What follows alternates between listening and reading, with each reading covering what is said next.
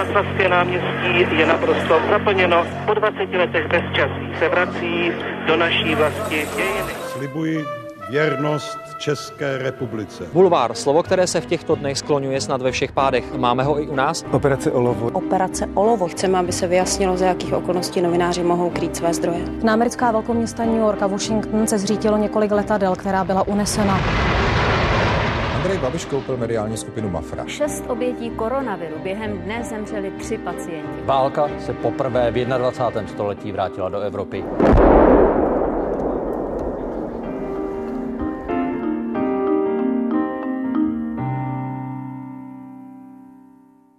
Když Rusové anektovali Krym, byl u toho. A stejně tak byl i u demonstrací na Majdanu v roce 2014 nebo u velkých protestů v Moskvě v roce 2011. Právě v Rusku tehdy studoval a právě tam se z něj postupně stal novinář. Původně politolog, který kdysi procestoval Evropu stopem a který pak o několik let později spolu založil server Voxpot. Tomu teď dělá šéf redaktora a tam taky píše nebo natáčí reportáže, třeba z válečné Ukrajiny. Hostem backgroundu je Vojtěch Boháč. Vojto, já tě vítám u nás v podcastu. Hezký den. Ahoj a díky za pozvání. A od mikrofonu zdraví všechny posluchače Aneta Fraj. Tři generace, tři klíčové etapy české novinařiny s těmi, kteří jsou a byli u toho. Speciální podcastová série pořadu Newsroom ČT24. Generace. Tak uh, já vždycky začínám odlehčenější otázkou. Tak uh, ta první uh, zní, máme pár dní po Silvestru, patříš těm lidem, kteří si do nového roku dávají předsevzetí nebo spíš si na té druhé straně? Já mám hrozně rád předsevzetí a většinou si jich dávám fakt hodně, abych tak po deseti dnech zjistil, že jako už mě tam týden nějaký vysí nesplněný a po dvou týdnech si řekl, že si těším, až si zase dám další příští rok. Mm-hmm. Tak eh, týden od Silvestra ještě neuběhl, tak co jsou tedy ta tvá letošní předsevzetí? Já tam mám vždycky sport a vlastně je to úplně tradiční, že já to mám rozdělený, jako jak často budu dělat jaký věci, takže tam mám třeba čtyřikrát týdně sportovat, jednou za měsíc jít prostě na nějaký výlet do přírody, aspoň na jeden den, jednou za čtvrt roku jít ven na tři dny, jednou za půl roku na týden a jednou za rok udělat něco aspoň dvou až tří týdenního. Nikdy se mi, posledních deset let se mi to, myslím, nepovedlo a pořád zkouším. No do toho vždycky přijde nějaká práce, že asi? No, vždycky do toho přijde to, že se jede místo výletu na reportáž, místo dovolený, taky na reportáž a místo velký dovolený se spouští nový web, jako třeba letos. Takže vždycky tam něco je. Mm-hmm. Před Vánoce se zvrátil z Ukrajiny, kam teda jezdíš pravidelně, ať už se bavíme třeba o době před válkou nebo teď od začátku ruské agrese. Brzy to budou dva roky, co právě invaze na Ukrajině začala. Tak eh, když bys to měl uh, zhrnout nebo srovnat, jak moc se ty tvoje novinářské cesty právě od toho února roku 2002 proměnily? Od února roku 2002. 2022. Tak, 2022. tak uh, uh, Myslíš přímo tu Ukrajinu? Mm-hmm. Uh, no tak je to hodně jiné, jako vzhledem k tomu, co člověk pokrývá. Když jsme tam přijeli ještě před začátkem války v únoru, tak to bylo uh, takové vlastně klasické s tím, že jsme prostě objížděli Ukrajinu a bavili se s lidma, co si myslí o tom, jestli přijde válka nebo nepřijde, případně jak se na ní připravují. Pak válka začala a to byla velká divočina, teda to bylo zase práce v prostředí takového typu, ve kterém už jsem dlouho nebyl, minimálně od roku 2014, kdy doopravdy je to nepředvídatelné, posouvá se fronta, vy se snažíte co nejrychleji odpovídat na ty na tu poptávku informační, kterou lidi v Česku mají a lidi v tu chvilku zajímalo úplně všechno, takže rychle jezdíte trošku, někdy víc, někdy méně riskujete, ale snažíte se jako zjistit, co je ta nová realita Ukrajiny. Potom vlastně ty jednotky měsíců od začátku války, tak už se ta fronta trošku stabilizovala, ale pořád byla dost divoká, takže to bylo dost riskantní. Snažíte se přijet k frontě, zjistit, jako, co se tam děje, kdo má dost, kdo má málo zbraní, jaké jsou oběti a tak dál. A teďka bych řekl, že vlastně loni jsme byli ještě na, v lednu v Bachmutu třeba, kdy se sváděl ten velký boj o to velké město, tak to bylo taky takové jako, vlastně to jsou místa, kde se fakt ta fronta je hodně živá hýbe se, může se vlastně pohnout o velký kus za dost krátkou dobu, eh, kdy pořád lítají nějaké rakety a tak dál. Teď se to trošku stabilizovalo, bych řekl, a je takové jako období, které mi připomíná druhou polovinu roku 2015, kdy vlastně už taky skončily ty rychlé pohyby, to, že se tanky posouvají o celé kilometry po silnici, aby zaujali nové pozice. A je to vlastně hodně předvídatelné, taky už to zdaleka lidi tolik nezajímá, což je vlastně taky pochopitelné, protože se to už rozdělilo na to, kdo fandí Ukrajině, kdo třeba ta menšina, která ne až tolik, ale vlastně už tam nejsou ty velké změny. Lidi to nejvíc zajímá v době, kdy se to doopravdy posouvá. Teďka je to takové, koukal jsem před týdnem, koukám teď, vlastně nic se nezměnilo, tak co bych potřeboval až tak moc vědět. Takže už přijíždíme do toho prostředí, nebo přijíždím s tím, že vím, že je mnohem těžší najít téma, které lidi nějak extra zaujme a je potřeba hledat, co je teda nového, co, o čem bych mohl informovat, co lidi ještě neví. A je to dost zase se to vrací i k takovému informování ze zázemí. Mm. Už nenutně tomu frontovému, ale takovému tomu, co se děje teda s lidma na Ukrajině. Tak, Jak o tom přemýšlí? Mm, takže leda s čem bys řekl, že je možná tyto informování pro novináře vlastně těžší, protože je těžší zaujmout toho čtenáře mm. nebo diváka, těžší najít to téma. Tak já vždycky říkám, že válečná reportáž z míst, jako kde třeba něco začíná, tak je jako sice nebezpečný formát, ale novinářsky poměrně snadný, protože ono je to fakt, tam se pořád něco děje, pořád můžete předávat emoce a nejtěžší formát naopak je jako zajet do zahrádkářské kolonie a udělat z toho super reportáž, která lidi zaujme, že jo? to většinou nikoho moc nezajímá. A teďka jako ta Ukrajina současná je něco mezi, kdy teda už se tam tolik neděje na tom jako každodenní bázi, jasně pořád lítají rakety na města, tohle lidi jako ještě zajímá, ale jako najít po těch dvou letech od začátku té války nějaké téma, které je fakt nové, tak už je tam podstatně těžší. No. Možná mě k tomuto tématu ještě napadá, jestli jsou lidé, obyčejní lidé k novinářům teď eh, po těch dvou letech, dejme tomu otevřenější, uzavřenější, jestli se nějak změnil ten přístup jejich. Myslím, že ne. A je to teda tím, že jsme novináři z Česka a Česko je země, která je tam braná jako silný spojenec. A na, no takhle, řekl bych, že teďka je tam větší vděk za to, že ještě pořád informujeme. Tam třeba Ukrajinci byli zvyklí rok a půl po začátku války, že oni jsou téma číslo jedna ve světě. Teď do toho přišel Izrael a Palestina a bylo tam takové lehké rozčarování, aspoň u nějakých lidí, se kterými jsem se bavil, že všichni novináři se zbalili a odjeli mezinárodní a jeli všichni pokrývat Izrael Palestinu. Zase, když začala Ukrajina, tak mě psali kamarádi z Afganistánu, jako co to má znamenat, že najednou jako by neexistovali, prostě všichni se zaměřují jenom na Ukrajinu a Afganistán není. No. A teďka se to stalo eh, Ukrajincům trošku s Izraelem, Palestinou a byli hodně vděční, že tam jsme, že o tom informujeme. Já jsem jim říkal, hele, já si myslím, že to jsou důležité příběhy, které by lidi v Česku měli vědět, že přece jenom uh, Ukrajinu podporujeme finančně, humanitární pomocí, zbraněmi a že je pro nás jako to jedna z těch prioritních zemí, co se týče nějaké té i novinářské reflexe toho, aby jsme tam jezdili. A oni říkali, to je super, že si to uvědomujete. My si to taky myslíme, že je to pro vás důležitý, protože když Rusko zabere nás, tak vy jste další na řadě, ale najednou jsme se zděsili, že to všechny přestalo zajímat. My už jsme spolu o tom natáčeli. Ty, když jsi se poprvé vrátil z Ukrajiny, tak vlastně když jsi tam ještě byl, tak vlastně po autě, ve kterém si jel, tak stříleli rusové, pak když se zvrátil, tak jsme spolu nějaký měsíc a půl poté točili do newsroomu reportáž a ty si mi tehdy říkal, že máš právě z toho, co si tam všechno prožil, že máš noční můry, tak eh, jak je to teď? Vrací se ještě? Mm, teď ne, teď zase ne. Oni jsou vždycky, když tam jedu, tak uh, pak nějakou dobu většinou jsou. Teď jsem nebyl na frontě úplně, jako byl jsem nedaleko od fronty, ale nebyl jsem úplně tam, kde by se bál, že na mě přiletí raketa a to ty noční můry tolik nespouští. Ono je, jako u mě konkrétně spouští to, když vím, že jsem v tom bezprostředním ohrožení života, tak pak se s tím ta psychika nějak vyrovnává a ty noční můry přichází a chvilku trvají. Teďka jsem to nějak zvládl i bez nich. Spíš takovou únavou. No. Teďka vlastně ten můj poslední výjezd byl hodně o přesunech, protože jsem objel úplně celou Ukrajinu a bylo to trošku náročné s tím, že jsem tam jel sám a hodně jsem řídil, vlastně ujel jsem tři a půl tisíce kilometrů a do toho jsem ještě musel novinařit a skombinovat tohle bylo hodně únavné, ale nebylo to něco, z čeho bych měl velké psychické problémy. Mm, jak moc ti pomohly terapie?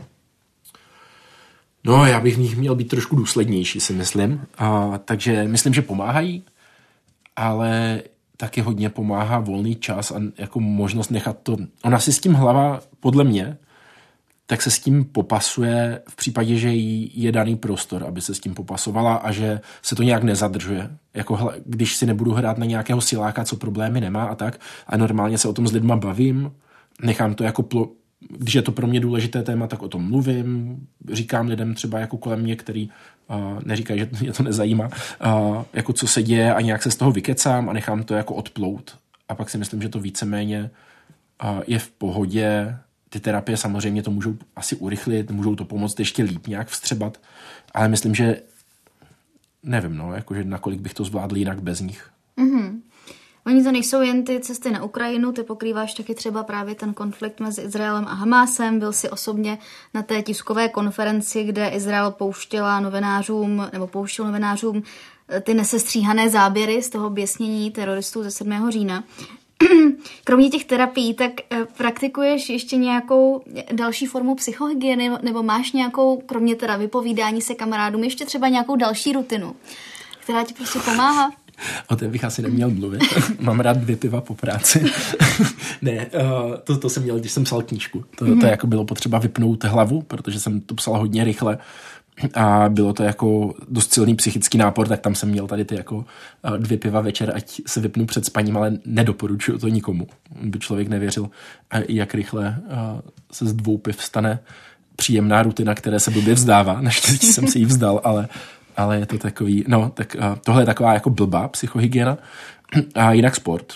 Mm-hmm. Sport mám hodně rád, no a snažím se ho dělat víc. Je na to bohužel málo času, ale, ale jako kolektivní sporty, volejbal, badminton, tenis, tak ty jsou super. To, jakože pokecat u toho s někým a, a nějak se trošku vyřádit, tak to mě dělá dobře, no. Mm-hmm. Ještě, ještě se zdržíme u toho tématu té psychiky, protože se zeptám, ještě na jednu věc, která se v poslední době v souvislosti s novinařinou uh, otevírá docela často. Vyhořel jsi někdy? Moc krát. Jakože, tak to jsem nečekala, až takovou odpověď. 13. komora mě přijde skoro. Ale komnata. Komora. Dostaneme se k pozitivnějším tématům, ale uh, vím, že ty právě v těchto tématech vždy mluvíš docela otevřeně, takže no. proč se o nich nepobavit? No, uh, jo, stoprocentně. Myslím, že jako teďka mě doznívá ještě jedno vyhoření, uh, protože já si myslím, že startovat uh, v Česku bez peněz médium, který má ambice jako být velký, je blbost. Zpětně viděno. Ale ne, jako jsem hrozně rád, že jsme to udělali, a, ale je to náročný. Je to hodně náročný a, a obnáší to taky to, že člověk má dost málo času na odpočinek. A zvláště jako po pár letech už by si ten odpočinek i chtěl dát, ale pořád je tam a ještě něco se musí udělat, ještě něco se musí udělat. A určitě, i když jsme to dělali jako s Anet Václavíkovou, jak jsme ještě začínali a jezdili jsme pořád po reportážích, pak se to muselo sestříhat, pak už bylo další téma, tak to jsme oba jako si procházeli takovýma stavama, myslím, a jako doteď je to pro mě velká otázka, že je potřeba toho odpočinku víc a nějakého jako balancu mezi prací a volným časem. A jenom, že to se dělá dobře, když, když za sebou máte nějaký velký peníze, který řeknou, dobrý, zaplatíme ti i dovolenou a tak. Když to děláte jako ze svých omezených zdrojů nějakých, tak je to mnohem těžší. Ale jako už mám snad nastavený uh, nějaký mechanismy, jak se k tomu zpátky jako nedostat a jak právě jako naopak tam mít víc času. Nebyla. Ne, ty, ty tomu nepomáhají právě. Ale jako je to spíš právě jako dodržovat víkendy, no, nebo jako se vrátit aspoň třikrát, čtyřikrát eh, za týden z té práce před čestou, nebo jako doopravdy si dát někdy ten týden, dva týdny volna. Uh, tak teďka jako se snažím to směřovat všechno k tomu, ať se tady to už může dít, ať to není závislý na mě a ať co nejvíce dostávám nějak jako do pozice, kdy když tam jsem tak dobrý, když tam nejsem, tak taky dobrý. Mm-hmm. Ty už jsi zmínil ten Voxpot, tak uh, pojďme se o něm pobavit trošku víc. Jak ta myšlenka vůbec vznikla? Proč Voxpot vznikl? A vznikl, protože já jsem vlastně jako novinář uh, nezačínal v Česku, ale v Rusku. Dělal jsem v Moscow Times, pak jsem dělal na Ukrajině, Sivodně a zrovna když jako začaly ty události kolem, eh, jako začal jsem s blogováním ještě právě v roce 2011 v Rusku, když byly ty velký protiputinský demonstrace, potom Majdán, anexe Krymu, válka na Donbase, pak jsem přešel do uh, uprchlické krize a tady těch témat, jako že jsem vlastně projezdil Evropu, pak Turecko a řešil jsem tady ty vlastně velký témata a mně přišlo, že mě trošku český média nudili jako tím, co pokrývají. A jako ono je jasný, že tenkrát bylo fakt málo peněz, ten jako ekonomický model médií byl hrozně jako a prošel obrovským otřesem kvůli inzerci na internetu a tak dál. Takže vlastně nebyly peníze na ty formáty, které já jsem chtěl dělat. Jakože jsem chtěl jako, uh, jezdit do zahraničí, dělat zahraniční reportáž a nedělat ji tam, kde mě někdo pozve, tam ji udělám, ale jako reálně si vybírat ty témata, a chytat ty lidi, jako co jsou na vysokých úrovních a ministry a prezidenty a prostě nebát se toho a dělat tu sebevědomou novinářinu, kterou jsem znal od jako kamarádů a kolegů třeba z toho Moscow Times, jo, nebo takhle. Mě se třeba i kamarád ptala, co se vlastně pokrývá, jako, co dělají novináři v Česku. Říkám, No, tak píšou o Kalouskovi třeba, nebo jakože nevím, nějaký takový jako témata, pořád, jakože je to trošku repetitivní, když to srovnám pak s těma kamarádama, reportérama, co dělají ty globální záležitosti. No a chtěl jsem dělat v podobným médiu, ale zároveň jsem měl pocit, že jako v anglojazyčný, v anglosféře nebo tak, tak ty média už existují a tady ty kvalitní jako novináři a, a že jako záslužný by bylo mít takový médium, který má ty globální ambice v Česku. Tak jsem si říkal, proč to nezačít, no. A, No a jak moc se ta prvotní myšlenka potom vlastně setkala s tou realitou? Jak se ti daří, nebo vám daří naplnit to, co, to, co jsi zvysnil? A myslím, že takhle. Jedna věc je, že od té doby, co jsme to začínali, tak mně přijde, že a se staly i česká média jako kvalitnější a víc zaměřená na ten svět. Jo. Třeba česká televize, co teďka dělá, tak z toho mám obrovskou jako radost. Mně to přijde super, že v Česku něco takového, co má tolik zahraničních zpravodajů, kteří jsou poměrně ambiciozní a jako v tom, koho chtějí vychytat, jaké rozhovory se jako na četečku objevují, tak to je fakt super. Možná kdybych uh, začínal s novinářinou teď, jako kdyby mě teďka bylo těch 25, tak chci jít spíš na četečku, než zakládat něco vlastního. Uh, ale pořád mám pocit, že jako mně pořád přijde, asi je to tím, jak jezdím fakt často hodně po světě, vnímám se spíš jako Evropan, nebo jako já miluju Česko, ale politicky je mě jako Evropa jako ten celek skoro blíž. A pořád tady nemám jako takovýhle médium. Pořád si myslím, že se drží ten poměr 70 až 80% domácího informování versus 20 až 30% zahraničního a pro mě pořád jako ideální médium by bylo naopak. Jako pořád bych chtěl těch zhruba 70% zahraničního a 30% domácího tak, aby mi přišlo, že je to odpovídající důležitosti těch trendů, které se kolem nás dějou. Protože jako vel, to, to je ostatně ta myšlenka, ze který Voxpod vycházel, že jako v Česku z těch politických, kulturních, technologických trendů vzniká jako poměrně málo a většina věcí, co se u nás děje, tak přichází ze zahraničí. Tenkrát to byla jako strach z Ruska kolem války na Ukrajině, strach kolem migrační krize, který přicházel. Teďka máme témata jako AI prostě a plno tady těch témat, které nás definují a ten svět, ve kterým žijem, tak nejsou domácí, jsou zahraniční. A podle mě právě proto by se mělo to trošku i mělo odpovídat tomuto pokrytí těch no, věcí, co se dějou. A Voxpot tady má tu ambici jako být to médium, který pro českého středoevropského čtenáře, diváka, čtenářku reflektuje trochu jako pochopitelněji ty trendy. Takže jestli teďka k nám přichází právě klimatická změna, AI, strach z migrace nebo jako e, nějaký trendy jako posilování pravice, toho volání po Evropě národů a tak, tak my chceme pokrývat tohle.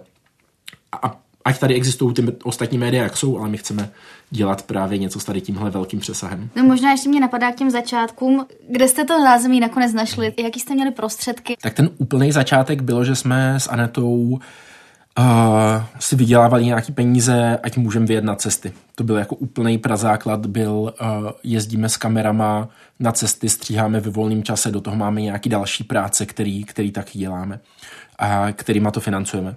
Pak uh, jsme udělali nějaký crowdfunding, tam jsme vybrali asi 600 tisíc na start, což nám dost pomohlo nakoupit třeba i techniku trošku.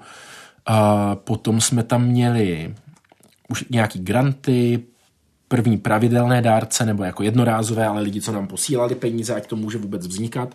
A, a pak jsme udělali pak jsme vzali nějakou první část půjčky a následně druhou s tím, že jsme napsali business plán, řekli jsme, jak bychom chtěli, aby to potenciálně do budoucna vydělávalo a vzali jsme na to nějakou jako poměrně výhodnou půjčku, ať se to rozjede, kterou jako naštěstí je za dobrých podmínek a zatím to vypadá, že docela jako naplňujeme a ty její podmínky, takže snad, snad se to povede. A v tu dobu už jsme jako založili, to bylo v roce 2021, my jsme měli redakci menší už předtím vlastně, kterou jsme platili různě jako z peněz z těch grantů nebo od těch pravidelných dárců, a nebo i z toho, co jsme trochu vydělali bokem. Jsme dělali třeba, že jsme streamovali nějaké konference dřív a tak dál, jako součást výdělku. A, a od toho roku 2021, od podzimu, jsme to rozšířili na médium, které vydělá, vydává i kromě videí, to jsme ještě vlastně neřekli, že původně my jsme byli spíš jako videokanál. A od roku 2000, od začátku korony jsme začali psát i texty, takže u nás vycházely jeden, dva články třeba týdně. A od toho podzimu 2021 jsme to, se do toho pustili naplno a začal vycházet jako ze začátku jeden článek denně. Teďka jsme na nějakých dvou, občas třech článcích za den, nějaké podcasty, k tomu máme občas ještě další formáty a vypadá to, že se docela daří. Uvidíme, kam půjde ekonomika, což je postrach asi každého soukromého mm. média, protože média jsou mezi prvníma položkama, které lidi jsou ochotní škrtat, ale kdyby to nebyla žádná katastrofa, tak to vypadá, že dokážeme ten plán naplňovat. Mm-hmm. Pojďme se vrátit k tomu, co už jsme trošku mm. nakousli, a to je uh, to, jak jsi se vlastně novinářem vůbec stal. Protože ty jsi studoval v Rusku a, a najednou se teda stalo co? Protože ty jsi tam nestudoval novinařinu, ty jsi vlastně i v Brně studoval uh, politologii a mezinárodní vztahy, tak pak si jel uh, do Ruska uh, studovat univerzitu a teď, teď teda nějak si začal psát. No, tak já jsem měl asi ten problém, co má velké množství novinářů, že dlouho nevěděli, co konkrétně chtějí dělat, protože zajímalo všechno. Nevím, jak to máš ty, třeba tady v tomhle, ale vím, že... Já jsem chtěla hrát divadlo. Ideální předpoklad. A já, já jsem právě nevěděl, jestli chci dělat, mě hodně zajímala chemie, chtěl mm-hmm. jsem dělat eh, chemii, a pak mě hodně zajímalo právě jako politický marketing, třeba přemýšlel jsem, jestli do toho nejít.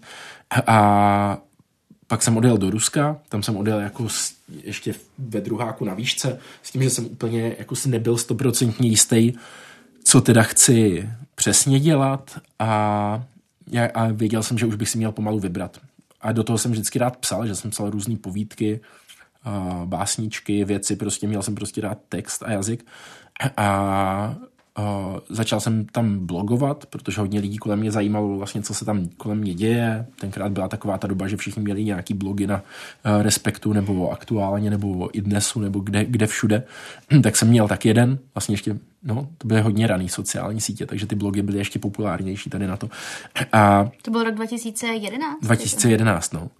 Tak jsem to tam začal sepisovat a docela mě to bavilo. Pak jsem z Ruska po roce odjel, s tím, že jsem už uměl docela rusky dobře, měl jsem nějaké zkušenosti, měl jsem to Rusko dost nastudovaný, ale říkal jsem si, že bych se tam rád vrátil, tak jsem se vrátil 2013 ale už jsem mě nechtěl zpátky do Ruska, ale do nějakého jako ruskojazyčné oblasti, ať si tu uh, ruštinu dodělám. Vrátil jsem se na Krym a tam jsem si dal jako za úkol, že během toho roku na Krymu se rozhodnu, co budu teda jako dál dělat. A protože ta novinářina mě zatím jako v tom mezičase mezi Ruskem a Krymem, tak jsem měl na školním rádiu třeba pořád uh, s kamarádkou o východní Evropě a začalo mě to víc a víc bavit tady to a říkal jsem si, wow, ta novinářina je vlastně to, kde se můžu dostat ke každému tématu, ale nemusím ho nutně jako se k němu zavázat na celý život. A Můžu ho tam dělat i poměrně hluboko ty témata, můžu se bavit s lidmi, kteří se v tom nejlíp vyznají, můžu to pak předávat ostatním, to, co jsem se dozvěděl, ale jako když si řeknu za dva roky, že už chci dělat jiný téma, tak to můžu jako switchnout svým způsobem. No, takže tohle se mě dělo v hlavě mezi Ruskem a Krymem. Pak jsem přijel na Krym a tam už jsem si domluvil právě stáž v tom Moscow Times, kde jsem pak nějakou dobu byl. A domluvil jsem si tam stáž v Sivodně, což jsou zase ruskojazyčné noviny na Krymu, kam jsem taky psal. No a do toho přišla Majdan první, kam jsem už začal psát pro normální média, následně anexe Krymu, to už jsem psal pro hodně českých médií, a pak válka na Donbase a to už vlastně během toho jednoho roku se ukázalo, že asi teda budu novinář, že mi nic jiného nezbývá. Ještě možná jenom k tomuto se ještě vrátím, ale napadá mě ještě to studium na těch vysokých školách v Rusku. Jak moc eh, je nebo bylo jiné než v Česku? Hodně. V čem? Uh, no, ta forma výuky na ruské univerzitě připomínala českou střední školu. Jako bylo to hodně mm frontální, takový to vyučující povídá, vy si zapisujete a já jsem byl zvyklý na FSS, Brněnskou fakultu sociálních studií, což je jako myslím, že i v rámci Česka je to fakulta, kde se snaží o takový jako trošku víc interaktivní, modernější přístupy ke vzdělání a pro mě to byla dost velká facka najednou v tom Rusku, takový to, to jsem se jako vrátil na střední, nebo co se tady děje. A tak to bylo jako trochu negativní, tady to. Co bylo, byla tam dost silná korupce i na, na těch vysokých školách. To mě jako zarazilo, s tím jsem se vůbec jako dřív neznal, ale to, že když chcete projít úspěšně nějakým předmětem, na mě to nedělali, ale na všechny spolužáky, tak musíte zaplatit třeba. Uh, ale co tam bylo naopak pozitivní, tak bylo vlastně možnost se podívat na uh, Česko, Evropu a západní svět z jiný perspektivy. A jasně, že musíte rozlišovat uh, mezi jako nějakou propagandou, nebo co tam ještě zbylo, jako z takový postsovětského vnímání světa, lehce propagandistického, ale jako dost na tom je i jako reálně, že vlastně najednou studujete historii a dostanete jiný přístup k té historii. A ne nutně jako nepravdivý, prostě jenom uh, to nebere, že my na západě jsme jako ten největší maják civilizovanosti, ale že jsme taky jako vždycky vedli války, které nebyly za ty ideje nutně, jak my si tady říkáme, nebo které měly horší důsledky, než my si často připouštíme a tak. A bylo to hrozně zajímavé se na sebe podívat zvenku, což je podle mě zkušenost, která je pro novináře dost zásadní, vlastně i s ohledem na nějakou empatii vůči jiným zemím, tady to možnost vyhlédnout. A jakože, když jsem byl na té první univerzitě v Rusku, to bylo ještě ve Vladimiru, v takovém provinčním městě, uh, tak tam to bylo ještě horší. Pak jsem šel do Nižného Novgorodu, kde jsem studoval mezinárodní vztahy, tam už to bylo jako kvalitnější, ale zase jako byla možnost se na sebe podívat zvenku, což bych doporučil úplně vlastně všem, nejenom lidem, co chtějí být novináři, tak zajet někam buď do Afriky, do Jižní Ameriky, na Blízký východ, do, do východní Asie a mít tu možnost jako podívat se na ten západní svět jinýma očima. Mm-hmm. Pojďme možná ještě k tomu Moscow Times. Uh, ty už dneska teda vlastně nevydávají tištěnou verzi. Mm. Uh, je to online deník, který teda kvůli válce na Ukrajině tak musel přesídlit, pokud se nepletu, mm. do Amsterdamu. Mm. V Rusku je zakázaný. Jsi s některými těmi kolegy, novináři v kontaktu? Jsem s eh, fotografem občas v kontaktu, s Pascalem, který, se kterým jsme dělali spolu projekty, on tam byl tenkrát taky jako na začátku a dělá skvělé věci, občas si píšem, ale neviděli jsme se. A ostatní uh, Moscow Times byly vždycky dost průtokové médium, jakože uh, hodně lidí, který můžete znát ve velkých médiích, tak tam začínali ale pak odešli právě do těch velkých. To bylo jako na Moscow Times super, že tam byly fakt jako kapacity, které jako doteď sleduju a mám je hrozně rád. Třeba Šimon Ostrovský, který mě jako dost ovlivnil v té audiovizuální reportáži, který pak dlouho pokrý, dělal vlastně uh, Ukrajinu na Vice News, skvělý věci za mě, tak ten tam byl ve stejnou dobu jako já. Uh, byli tam jako různí další, ale teďka už v kontaktu myslím, že už jsem dlouho si s nikým nepsal. Jenom s tímto Pascalem, no, s tím fotografem. No a jak on prožívá to, co se, to, co se dneska v Rusku děje? Mě totiž zajímalo, mm. jak vlastně novináři v Rusku uh, tohle vnímají. Jo, takhle. No, ono v Moscow Times paradoxně není až tolik uh, vyloženě ruských mm. novinářů. Pascal je třeba Kanaděn, který mm. teďka už úplně to téma Ruska opustil. To téma Dlouho ho dělal.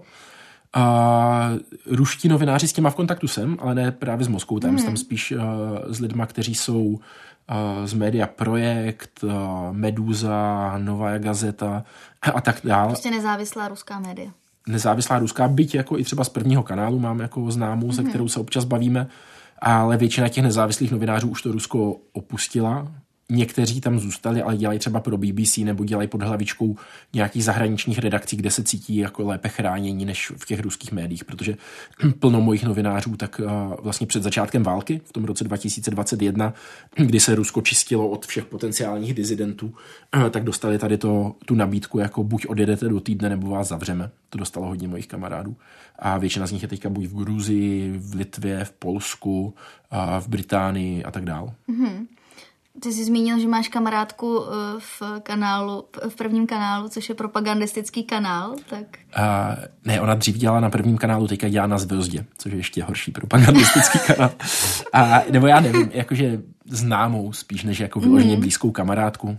Uh, no, to od začátku války si moc nepíšem. Jsme si psali asi dvakrát a skončilo mm. to vždycky tím, že přestože jsem k tomu chtěl... To jsem se zrovna chtěla zeptat. Přistupovat jako s chladnou hlavou, mm. jako se zájmem o to, jak to vnímá a tak, tak vlastně ten rozdíl v našem pohledu na svět byl tak jako obrovský, že to pro mě bylo hodně těžké tu debatu vést dál. Takže teďka je to tak trošku u ledu, tady to psaní si. To se mi stalo pak i vlastně s bývalým šéf-redaktorem ze Sivodňa Krymského, se kterým jsme si taky psali a myslím, že ten si mě úplně vymazal z přátel po, té, po tom, co jsme si chvilku psali, protože taky jsme měli úplně jako odlišný pohled na to, kdo je agresor a tak. Mm-hmm. Jak moc je vlastně, když člověk žije v Rusku, třeba právě teď, tak jak moc je těžký uh, nepodlehnout té propagandě, nepodlehnout dezinformacím, i když je člověk třeba novinář? Těžký, no. Podle toho z jakého pohledu. Jestli hmm. vyloženě z toho zachovat si nějaký chladný náhled na to, co se děje, to není lehké, určitě. Hmm. A jako všechno jsou to hrozně těžké boje, které bych si nikdy sám nepřál zažít. Jakože být v tom. A tam je jako u nějakých pozic je to otázka nějakých jako pravda versus prachy, nebo nějaký jako cynismus toho, jako jo, tak je to práce, něco se po mně chce, nadřízený to chce takhle, tak to dělám. Je plno novinářů, kteří to tak mají, že to nevnímají jako poslání šířit pravdu, ale prostě je to práce jako každá jiná. Co mi šéf zadá, to dělám. To tam je jako hodně lidí, některý z nich znám. A co se týče toho, když chce být člověk fakt jako, že to má jako takový to povolání, takový to jako poslání, který chce dělat, jako rozkrývat ty věci, já si myslím, že to jde, akorát se musíte mít fakt silný morální kompas. A jako takhle, teďka už to moc nejde v samotném Rusku, že to už to musíte Jasně. dělat zvenku, což vás zase hodí do prostředí, když jste teďka v ruské komunitě emigrantský v Polsku, ve Varšavě, nebo i v Praze, nebo uh, právě v té Litvě, tak uh, si tam udržujete ten mindset těch jako emigrantů, kteří často odjeli kvůli tomu, že nesouhlasili s tím režimem, takže to není zas tak těžký. Ostatní vás za to chválí, že to děláte, je to super, rozkrýváš to, teď to nandal tomu Putinovi nebo uh, Lavrovovi nebo komukoli. A dělat tohle v Rusku samotném je podle mě hrozně těžké i právě kvůli tomu, že tam nemáte ty lidi, co vás poplácejí po ramenou a řeknou, jo, to, to udělal dobře. Tam máte lidi, co vám řeknou, buď jako máš to zapotřebí, nebo ještě hůř ohrožuješ jako lidi kolem sebe tady tím, co děláš. A to musí být hrozný, no, to bych nechtěl dělat. Mm, ty jsi včera na Instagramu sám sdělal povídání z podcastu, kde si říkal, že miluješ ruskou žurnalistiku, tak eh, pojďme možná to i tady trochu rozvést, co konkrétního na ní miluješ. Já jsem to i v tom podcastu říkal, že Uh, jako ruská žurnalistika je, jako mám tolik kamarádů ruských novinářů, kteří jsou naprosto fascinující, skvělí investigativci, pálím to, jo, jsou, mají takovou tu vynalézavost novinářskou, investigativní, kdy jako si člověk řekne, dobrý cíl je tady, jak se k němu dostanu a hledají tu cestu. Uh, na ruský novinařině je hrozně důležitý to, že za prvý Rusko je prostě skoro 150 milionová země takže má jako násobně víc jako lidí, co se narodili s talentem. Jo? Prostě my máme 10 milionů, já věřím v to, že jako se to zhruba nějak zůstává zachováno, takže oni mají 15 krát větší jako půl, ze kterého můžou brát. Což je jako jedna věc, která je tam silná. A pak je druhá, která je hrozně důležitá, že ta země je jako prokorumpovaná skrz na skrz, je tam plno průšvihů obrovských a tím pádem vy máte jako poligon, na kterým můžete tu novinařinu trénovat. V Česku vlastně se dostat k něčemu, jako jak tady nemáte tu každodenní školní korupci, úplně tady ty blbosti, o kterých se dá psát a víte, jo, takhle to ale nemá být. tak v tom Rusku to máte na každém kroku a můžete začít jako hezky, že sundáte někoho, kdo je jednoduchý, prostě protože dělá něco, co nemá, bere úplatky a tak dál a postupně se budujete. Zároveň ta korupce, jako i těch vládních činitelů, je tam prostě hrozně okázala a není tak těžký vystudo, vystupovat jako v poměrně jako rovnostářském Česku, kde to nikdo nebude velice sdílet na Instagramy, kdyby někdo něco nakradl. Je to tak i dneska? Jo, je to, je to pořád takhle. Uh, takže vlastně to cvičiště té ruský novinařiny. Jsem nemyslela v Česku, ale v tom Rusku. Jo, v tom Rusku, no, je, to, to jsem taky myslel, že je to tam pořád, akorát teďka, když potom šlapete, tak vás vyženou ze země, jako když máte štěstí, no. Ale pořád to jde a dělal jsem na pár jako investigativách, které se týkaly jako třeba ruský oligarchie nějaký a tam to vidíte, no, tam to vidíte na první dobrou. A pak právě přes tady ty případy, tak vás to motivuje jít ještě ke složitějším a ke složitějším.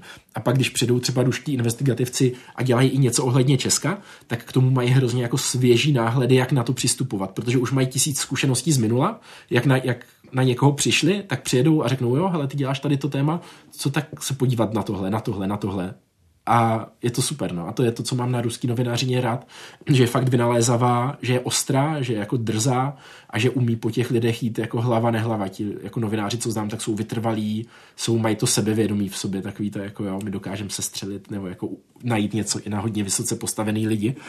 A je to pro mě hrozně inspirativní, proto jako rád čtu ruský média, jako je právě třeba ať už Nová gazeta, nebo Projekt, nebo Meduza, nebo uh, Insider, nebo The Bell a tak, což je jako plno mladých médií založený lidma jako mezi uh, 30 a 40 lety třeba věku, nebo trošku starším, ale když to zakládali, tak třeba jim bylo nějak takhle. A je to jako celý prostředí, který spolu soutěží a ještě tím se zlepšuje dál. Takže no, o tom bych mohl povídat hodiny. A jako ruská žurnalistika je podle mě něco fakt mm-hmm. jako skvělého a je hrozná škoda, že je tak jako nevyužitá a tak potlačovaná. Mm-hmm mluvíme teďka o ruské novinařině, mě ještě napadá otázka uh, v souvislosti s, vlastně s ukrajinskou novinařinou a s, s válkou. Mm. Jestli, protože všichni si od začátku války pamatujeme takové ty záběry, když si televize navzájem půjčovaly nějaké signály a vysílali z garáže, tak ty tam ty, ty dva roky jezdíš. Jak se pracuje ukrajinským novinářům na Ukrajině? No, docela blbě, protože je to země ve válce hmm. a jako je tam jasný společný nepřítel. To v tom Rusku je taky dobrý, že ti nezávislí novináři tak mají jako toho nepřítele, kterýmu šlapou na paty, tak je jako ruská vláda, ruský vládní kruhy, ruský skorumpovaný jako biznis a tak dál. Zatímco ta Ukrajina se dostala do situace, kdy jako kritizovat vládu je nebo jako jít po tady těch tématech je trochu těžký, protože vy hlavně potřebujete zemi, která je spojená a mobilizovaná proti tomu vnějšímu nepříteli. A plno jako kamarádů novinářů si na to stěžovali, že vlastně, když napíšou něco proti ukrajinské vládě, tak dostanou hroznou čočku a ne nutně jako od té vlády, ale od jako lidí, co mají pocit, že je to nabourávání nějaký vnitřní jednoty a že v tady tomhle se hrozně špatně pracuje. Nebo dělat nějaké investigativy velké, třeba jako uh, na finanční podvody a tak, nebo v čem by byly za, uh, jako zainvestovaní nějací vládní činitelé, tak je prý já jsem to nedělal, jo, ale bavil jsem se s lidma třeba z webu Naši, gro, naši hroši, což je jako uh, finanční, částečně investigativní web a říkali, že to je jako fakt teďka hrozně těžký, protože a zároveň ta válka dokáže částečně jako ospravedlnit často proč se ty informace nezdílí, protože to může prospět nepřítel, jo, nebo něco takového. Takže vlastně bych nechtěl teď být ani investigativec na Ukrajině, který se zaměřuje na domácí kauzy. Plno hmm. novinářů, který znám, tak dělali jako přesně nějakou reportážní investigativní novinářinu dřív a přešli do toho, že ze začátku války spíš prostě jako předávali dál ty informace, co říkala vláda, protože bylo potřeba, ať se to dostane ke všem, a teďka si hledají takovou pozici, co je teda jako v té válce jejich pozice jako investigativců. Jsou takový, kteří to vidí, hele, válku nevyhrajeme, když tady bude korupce, musíme tepat do těch lidí, kdo ji dělají. Ale myslím, to, co já sleduju, tak je, že jako tam existují i dobré investigativy už teď, ale pořád si to hledá svoji pozici, bych řekl, jako celá mm. Ukrajina v tady tom. Ty od eh, toho začátku Ruse, ruské agrese na Ukrajině tak velmi často chodíš do médií jako host právě vysvětlovat, dávat mm. věci do, do kontextu. Přece jenom je to trošku něco jiného, než být mm. novinář eh, za notebookem nebo reporter před kamerou, tak jak se vlastně v téhle roli cítíš? Já to beru, že to pomáhá Voxpotu. Jo. Voxpot je pro mě uh, takový něco, co si chci fakt vypimpit, vypěstovat a udělat z něho jako médium, který uh, tady přináší nějaký zajímavý náhled. Uh, mě úplně byť jako to může znít zvláštně, ale já nemám úplně nejradši tady tu, ten spotlight, jako být před kamerama, když jsem se poprvé vrátil vlastně v březnu z Ukrajiny. Jsem ráda, že si přijel náš spotlight, pozvání do našeho podcastu.